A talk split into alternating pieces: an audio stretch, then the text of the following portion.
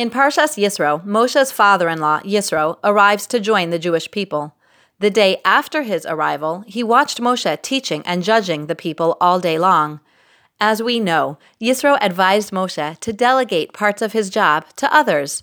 Otherwise, Navol tivol gam ata gam ha'am hazeh. You will surely become worn out, you and this nation. The Torah continues, Vayishma Moshe lekol chosno, and Moshe listened to the voice of his father-in-law. He took his advice and appointed leaders to help teep, teach and judge the people. Isn't this fascinating? Surely, if there was one person in history whose every moment with us was so precious and impactful that it could have been worth him getting worn out in the process, or miraculously being supported 24 7, you'd think it was Moshe Rabbeinu. But no, Moshe heeded Yisro's advice to slow down and get help. You know where I'm going with this, don't you? I know for myself that it is easy to fall into the trap of thinking I must do everything and be everything to everyone at all times. I can't do it, it's a delusion, but sometimes it still tempts.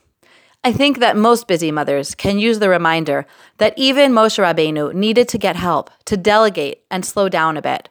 We all need to recharge regularly and give ourselves space in our lives so we too don't get worn out by the needs of our people. What gives you rejuvenation?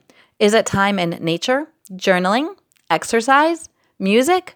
Let's see what we can give ourselves in the form of self care today. One further thought Yisro warns that it isn't good for Moshe or for the nation for Moshe to judge single handedly. It is better for other Jews to join in leadership roles. I think there is a parallel here in that it isn't good for our families for mommy to be the one who does it all. It is good for everyone when every member of the family contributes. It's true that our children will do things differently than we would. And it's true that in the beginning, it can take a lot of our time to train them and show them how to do new tasks. But the benefits are twofold. It's good for us not to do it alone, and it's good for all our children to be contributing partners in the family. I wish you a week of self care and household job delegation.